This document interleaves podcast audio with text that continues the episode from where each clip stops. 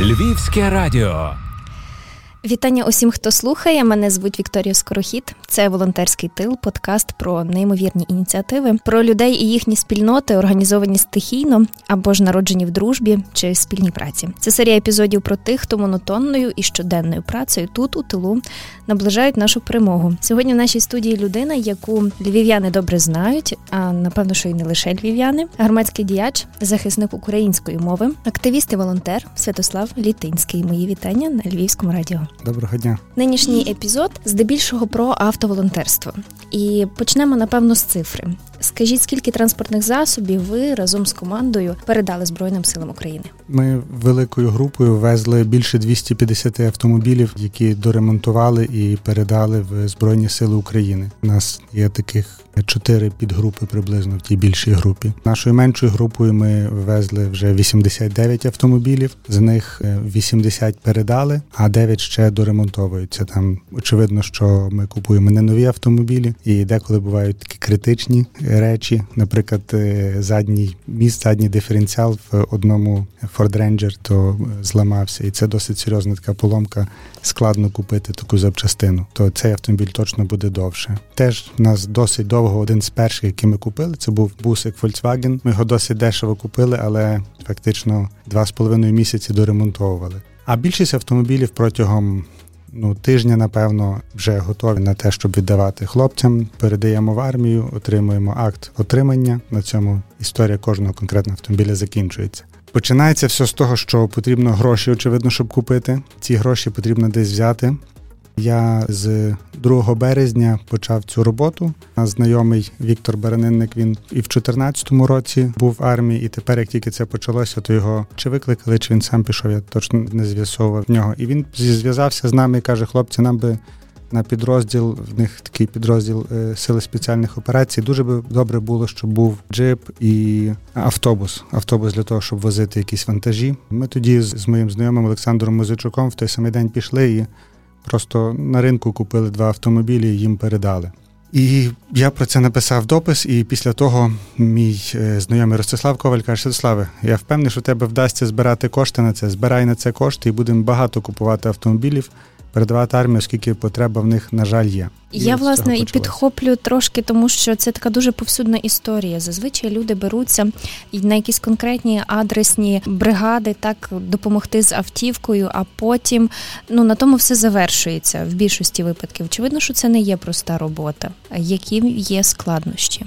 А власне, в нас після того, як ми передали ці два автомобілі друзям, то почалась зовсім безадресна робота. То ми наступні десь 15 чи 20 автомобілів зі збірки передали просто 80-ту військову частину не знайомим, не друзям, а просто 80-ту, і вони на на свій розсуд розподіляли куди треба. І це в принципі найправильніше, але таким чином, на жаль, грошей не збереш. Угу. Тому що найправильніше, бо власне військові мали би керувати, де їм найбільше потрібно. Якщо ми їм довіряємо, то ми і довіряємо розподілу їхньому. Ну але на жаль, так не вдається, тому що завжди гроші збирають абстрактно. 80-й бригаді не, не дадуть гроші, а дадуть гроші кумові на автомобіль чи знайомому на автомобіль. Та і тому переважно все таки справді, як ви кажете, збирається на, на якийсь конкретний автомобіль конкретним людям.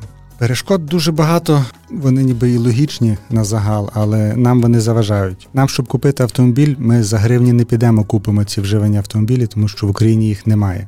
Ми мусимо отримати, чи якщо в Польщі купуємо злоті, якщо в Німеччині, чи Швеції чи чи де, то євро мусимо отримати. Як ми можемо отримати євро? Нацбанк ввів обмеження, що з картки можна в місяць знімати лише 50 тисяч гривень за кордоном. Обмеження логічні, тому що Нацбанк дуже має зараз важку функцію підтримати стабільність курсу. Ми фактично ну обходимо ті обмеження шляхом залучення багатьох карток, багатьох осіб. Там хто виїжджає за кордон, то в лапках ограбовує ті банкомати, засовуючи багато карток але врешті-решт отримуються валюти, і за ту валюту можемо купити автомобіль і його потім вести в Україну. Дуже велика проблема, яку держава легко може розв'язати, але чомусь не доходять руки. Це черги на кордоні. Держава дозволила людям безподатково возити автомобіль. Я вважаю, що це правильно, але держава задекларувала, що ті автомобілі можна буде розмитнювати, тобто провозити лише на певних пунктах пропуску. І держава сама ж не дотримується своєї декларації. На всіх пунктах пропуску, на жаль, розмитнюють ці автомобілі приватні. І коли ти ввозиш автомобіль для армії, і ти людям говориш, друзі, е, пропустіть мене без черги. Я не для себе, не для свого заробітку, не для свого використання. Я свій час витрачаю свої гроші. Пустіть мене без черги, то дуже часто стикаєшся з агресією, кажуть, ні, йди в кінець черги. Та ви що? Ну, на жаль, таке буває. Я хотіла про це запитати, наскільки це стоїть на перешкоді, оці власне черги і і, і та ситуація. Дуже взагалі. стоїть, але це дуже просто розв'язати. Мали би ще раз повідомити, втретє вже повідомити, що розмитнювати будемо лише на таких то пропусках, і на інших не розмитнювати. В'їхала людина на розмитнення на іншому пропуску, розвернути її на нейтральній смузі і випустити назад в Польщу. Вона би зробила 100 кілометрів на той пункт, який треба, і вдруге вже б вона не в'їжджала і іншим людям повідомила би і за два дні ми би розв'язали цю проблему. На жаль, держава видумує різні приводи. А всі ті приводи зводяться, мені здається, до старого відомого анекдоту, що митники обговорюють між собою, як який подарунок зробимо. І хтось каже, давайте на годину його на перехід поставимо, щоб він сам керував. І всі кажуть, ні, ні, то надто багато грошей. І тут так само таке враження, чи то в якусь хабарництво на митниці впирається, чи в що не можуть виділити окремо одну чи дві митниці для розмитнення приватних автомобілів. На всіх розмитнюється. Я ще хотіла запитати, в принципі, яка ситуація на закордонному авторинку, власне, через те, що багато українців купують приватний транспорт, чи не немає оцього ажіотажу конкуренції, то щоб придбати авто? Конкуренції з приватним автотранспортом майже немає, тому що рідко хто купує собі повнопривідний джип, дизельний і досить ну не новий. Це рідко хто купує. Переважно люди купують якісь, тим більше з такими цінами зараз на пальне, купують малолітражні автомобілі і якісь ну такого плану. Тобто такої внутрішньої конкуренції немає. Але е, досить часто в нас було таке, що з'явилось оголошення, наприклад, в Польщі продається там джип, якийсь Rover за якусь прийнятну ціну. Ми їдемо туди, приїжджає, каже, вибачте, вже продали. І та людина, яка їхала, ну втратила очевидно багато часу, дуже розстроїться. Але я кажу, друже, ти не розстроївся, тож купили такі самі українці для тої ж самої армії. Так. Тобто результат тут тут не, нема ніякої біди. Або теж в нас в групі дуже багато було і є в принципі запитів, які ми врешті-решт не змогли закрити, але потім пробували актуалізувати їх, і багато з них закрили через інших об'єднання. І теж тут немає біди, що вони закрили через інші. Це прекрасно, їм вдалося закрити через інші якісь канали, і, і вони вже мають автомобіль. І це це добре. Але ще є таке, що фактично Україна викупила більшість автомобілів таких е, дизельних в ціні до 5 тисяч доларів, і зараз ціни фактично 6-7 тисяч доларів стали на автомобілі ті, тому що дуже багато їх потрібно. Дуже багато їх потрібно знаю і розумію, що дуже багато хто хоче допомогти українцям, але чи врешті трапляються такі ситуації з тими людьми, які з цієї ситуації хочуть скористатися? Можливо, наприклад, продати авто не в належній якості, і це з'ясовується вже тут або ще гірше там на фронті. Чи траплялися вам такі випадки?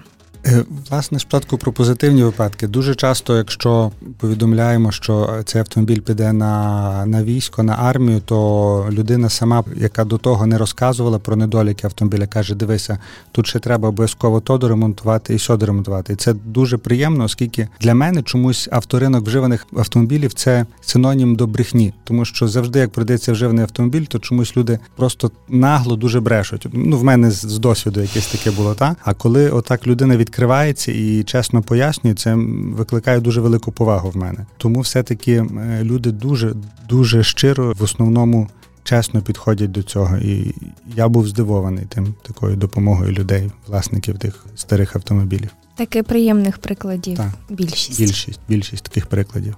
Але ціни все одно зростають, бо ну напевно людина, якщо хоче продати автомобіль, вона ту ціну бере не з якоїсь таблиці, а реально перевіряє по по ринку дивиться, ну а скільки приблизно такий автомобіль коштує, і відповідно ціни в середньому зростають, оскільки ми багато дуже викупили. Таких же ж груп, як наша, ну сумарно, може до 15-20 людей нас от об'єдналося всіх, всіх з тими, що гроші залучають, що перевозять, що там купують. Може 15 людей, та але таких груп, як наша, багато, а ми 250 автомобілів везли. Тобто я думаю, що таких автомобілів ну десятки тисяч може і до сотні тисяч везено. Ну сотні може ні, ну десятки тисяч точно везено на армію.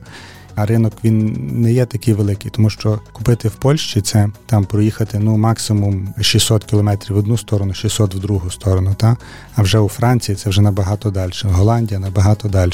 З Великобританії вже потрібно точно без автовозу їхати, вести автомобіль. Ти на бензин, на дизель, власне, витратиш набагато більше грошей, ніж в автовоз запакувати там 4 е, чи 6 автомобілів залежно від їх розміру. Якщо ми говоримо про 250 автівок і переводимо їх в грошовий еквівалент, приблизно скільки це яка це сума?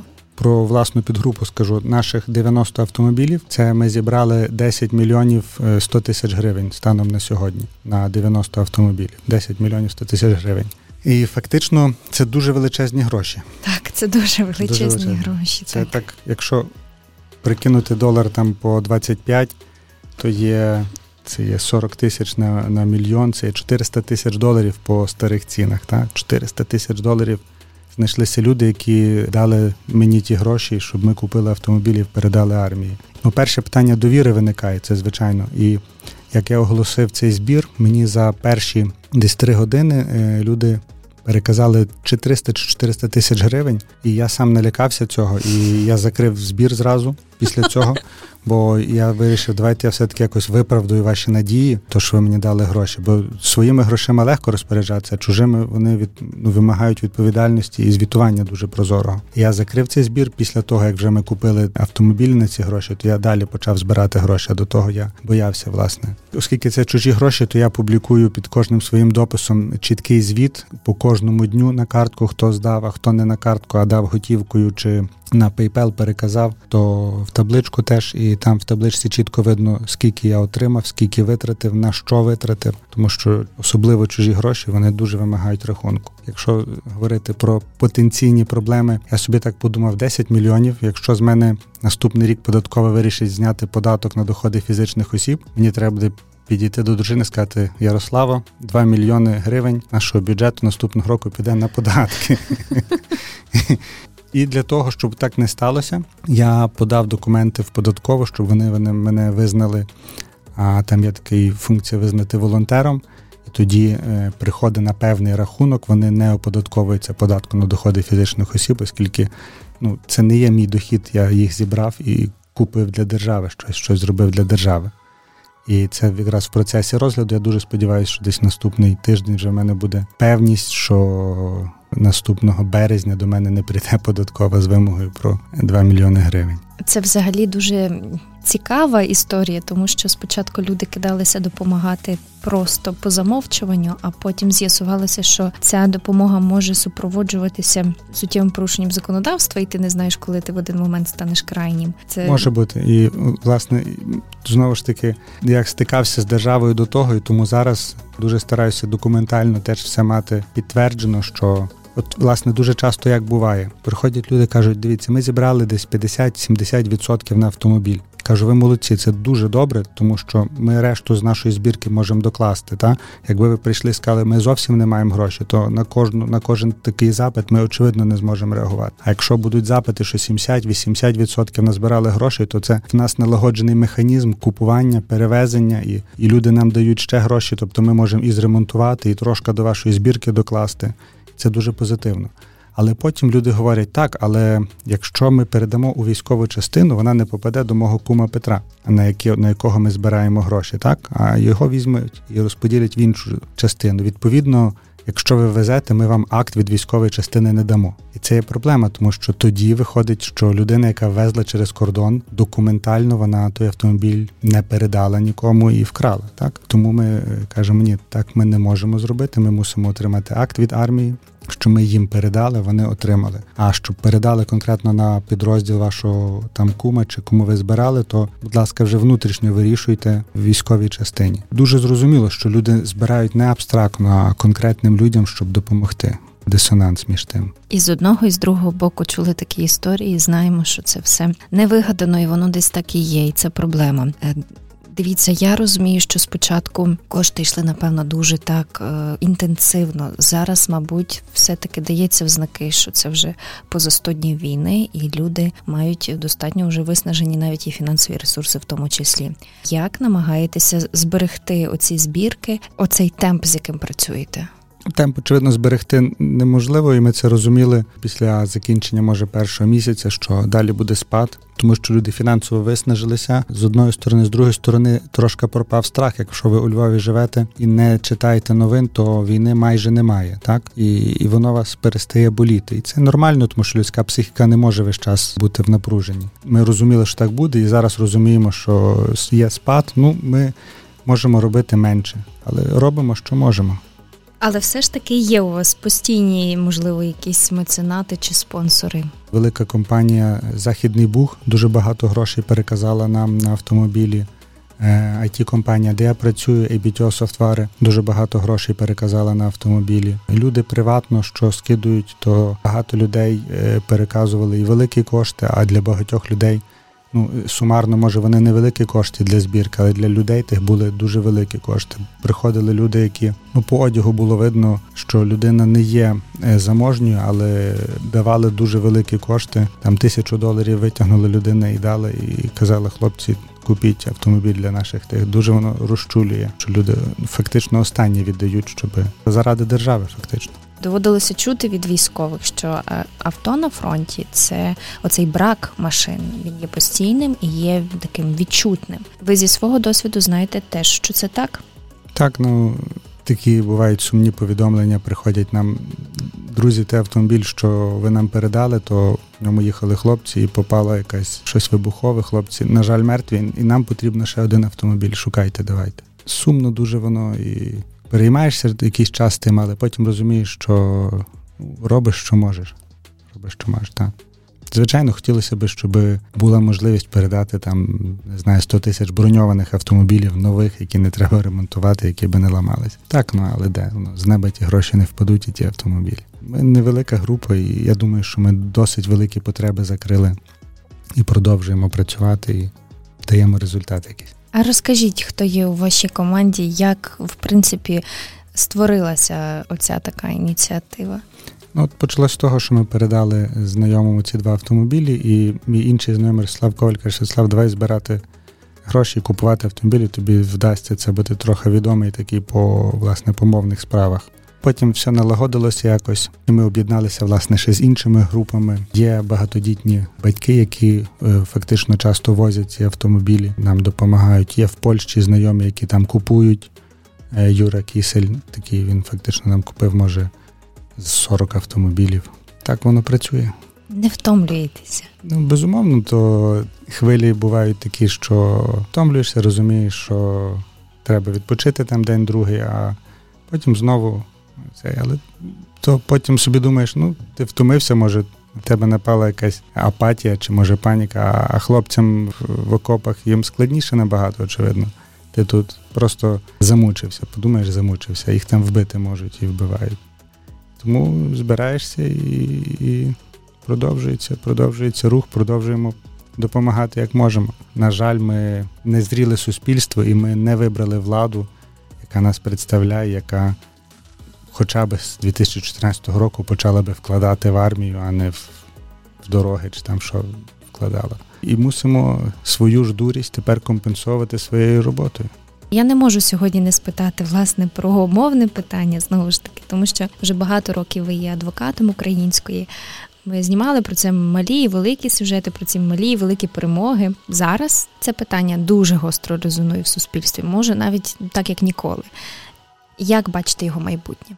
Повернуся до минулого. Вчора чи позавчора хтось виставив в інтернеті оголошення з російського сайту Авіо, здається, чи а, а якось на А називається той сайт. Такий, ну що в Росії всі продають якісь товари, і там в Москві продавали пральну машину Samsung з українським маркуванням. А власне в 2014 році мені вдалося через судові позови, через публічний розголос змусити компанію Samsung для України поставляти пральні машини з українським маркуванням. І тепер чітко бачимо, що ця моя робота чітко показала, що Росія є країною мародером, тому що та пральна машина була вживана, продається в Москві. Очевидно, є вкрай вкрадена з України і, і привезена в Росію.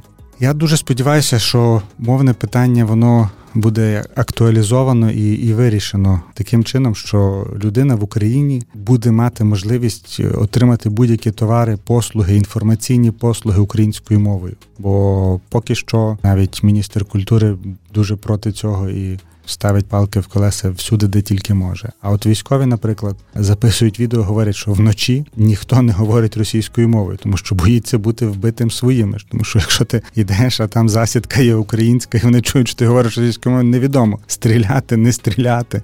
Паролі перепитуватись. Приходить розуміння в державі, що українська мова це елемент самовизначення держави такий. Ідентифікатор, по суті. Так. Бачите, ви вмієте відмежуватися емоційно. Я навіть так стежу за вашими дописами і бачу. Бачите, проблему, ви так коротко, чітко на неї реагуєте спокійно. В нас же ж на вулиці ми зараз можемо почути такі ну дуже палкі дискусії. Люди зриваються, коли чують дуже багато російської навколо. Як можемо зробити так, щоб принаймні Львів знову звучав українською?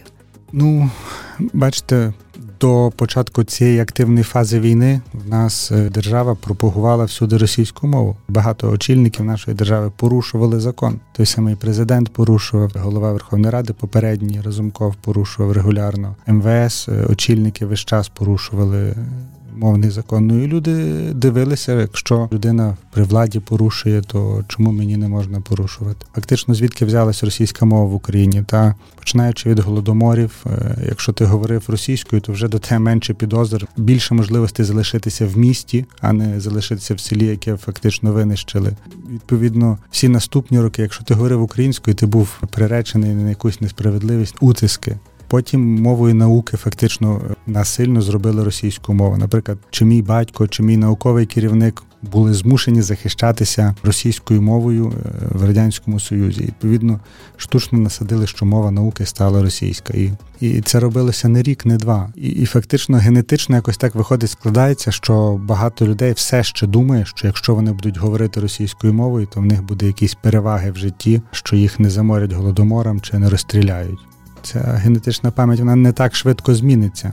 І нам потрібно ну, на позитивному прикладі змінювати це. І дуже важливо є державний, можна сказати, примус. Якщо продавець вебсайт, наприклад, чи продавець в магазині відмовляється українською мовою обслуговувати громадян України, то він має бути оштрафований. Якщо виробник відмовляється клавіатури маркувати українською мовою, він повинен бути оштрафований, його продукція повинна бути заборонена. Цей державний примус фактично дає державі безпекову таку межу, тому що, от якщо подивитися на карту АТО ООС ще до, до початку цієї активної фази то вона майже на 100% збігалася з картою рідної мови українців. Була карта перепис населення у 2001 році. Останній був. На базі тих даних, якщо побудувати карту по районах, де більше 50% людей е, казали, що рідна мова українська, а більше 50% казали, що рідна мова російська, то ті регіони були фактично по мовному кордоні захоплені в 2014 році. Ну і зараз, бачите, на жаль, далі пішли. Тобто мова є важливою для безпеки держави. Дуже важливою. А про цей хештег не на часі. Не на часі, то в я вже так собі завжди... я знаєте, я так вже просто кажу. Це можна просто ознакувати. Хештег не на часі. Що в нас не не візьмеш, все не на все часі. Все не на часі. То я хотів власне сказати, що до будь-якої проблеми можна сказати, що не на часі. Давайте почекаємо. То чи варто таки чекати? Ні, нема чого чекати. Ми вже чекали і бачимо результати очікування. Про державний я почула, і це насправді напевно найбільш діє, якщо кожен на своєму робочому місці так. буде використовувати так, так. А якщо ми говоримо про цей побутовий рівень, то чи варто зрештою щось доводити людям, які затято вперлися? Не знаю. Я по побутовому рівні не не тисну людей, але і відповідно, якщо мене людина просить про допомогу, то і просить про допомогу іноземною мовою, російською мовою. Я кажу, я вам, звичайно, ну, скільки це моя добра воля вам допомогти чи ні. То я говорю, я вам допоможу, якщо будете говорити українською мовою. Якщо людина говорить українською мовою, я їй допомагаю. Не говорить, каже, а це принципіально, що ну не принципово, то ні, не буду допомагати. Я читала той допис. Він прекрасний. Що ж наостанок можу хіба запитати у вас, як гадаєте, як швидко переможемо? Що для цього треба? Потрібна безумовно згуртованість. Хто на своєму робочому місці е, працював належно, хто в армії воював, хто може допомагати, щоб допомагав, щоб нас інформаційно за за якимись міркуваннями, не знаю, навіть є такі вкиди, що от крадуть гумдопомогу. Впевнений, що крадуть якийсь відсоток тої гуманітарної допомоги. Потрібно знаходити і садити, але це не при не причина, щоб не допомагати. На жаль, от в мене знову ж таки з 2014 чи 2015 року є справа, коли фонд е, Світла України, здається, називається Шахраї, чистої води шахраї, але їх поліція прикривала. На жаль, ну я не можу сказати, що поліція є погана завжди всюди. І поліція буває і правильно і для держави працювала. В тому випадку прикривала їх і прикрила. Це ж не значить, що зараз ми не повинні допомагати поліції. Декілька автомобілів, які ми передали, то були для збройних сил поліції. Власне, поліція має там спецпідрозділи, які теж беруть участь. А я би міг сказати, ні, раз поліція так багато разів зі мною несправедливо поводилася, то не будемо допомагати. Ні, так не можна. Тому для перемоги нам потрібно бути об'єднаними, допомагати як можемо, і відповідно допомога світу є дуже важливою зараз. Я думаю, що ми до, до весни наступного року мали би перемогти. Маєте ще можливість звернутися до тих, хто нас слухає, таки трохи прорекламувати вашу збірку, хто має змогу долучитися, доєднатися до цього автоволонтерства. Якщо ви маєте е, можливість допомогти нам коштами, то знайдіть в інтернеті сторінку Святослав Літинський. Там є картки, чи рахунки, чи рахунки в іноземних банках теж я можу дати, в які ви можете переказати. Нам на один автомобіль зараз йде від 6 до 70 тисяч доларів сумарно з переганянням його. Потім з ремонтуванням, якщо це не складний ремонт. І я думаю, що ви багато докладетеся. Але наша збірка є не єдина. Ви теж багато можете докластися і в інших збірках в людей, яким довіряєте добре власне об'єднуватися з людьми, яким ви довіряєте, для того, щоб після нашої перемоги ваше коло людей було активним і політично активним, і соціально активним, щоб ви не пустили потім цю державу на самостійний якийсь рух. Ви мусите і після закінчення війни, після перемоги, контролювати державу і лише тоді. І тиснути державу в тому напрямку, який ви вважаєте правильним, через політику, через участь у громадському житті, і лише тоді ми зможемо збудувати дієву державу. Нам залишається лише приєднатися до цих слів, тому що ми насправді вболіваємо за вашу справу. Теж такий подкаст, де розповідаємо про людей, які дійсно дуже допомагають, про оці ідеї, про неймовірні історії, бо це насправді таки важливо, і про те, що наближає нашу перемогу, що робить нас сильними, що робить нас єдиними. Я вам дякую сьогодні за участь у цьому записі. Дякую Святослав вам. Літинський був у нас в гостях. Мені дуже приємно вас бачити і чути. І ці ідеї, сподіваємося, дуже багатьох будуть теж надихати. І не опускаємо руки, працюємо далі. Дякую. Мене ж звуть Вікторія Скорохіт. Обов'язково почуємося в наступних епізодах волонтерського тилу. На все добре. Львівське радіо, Львівське радіо, Львівське радіо. Залишайся з нами. Довго деколи говорив.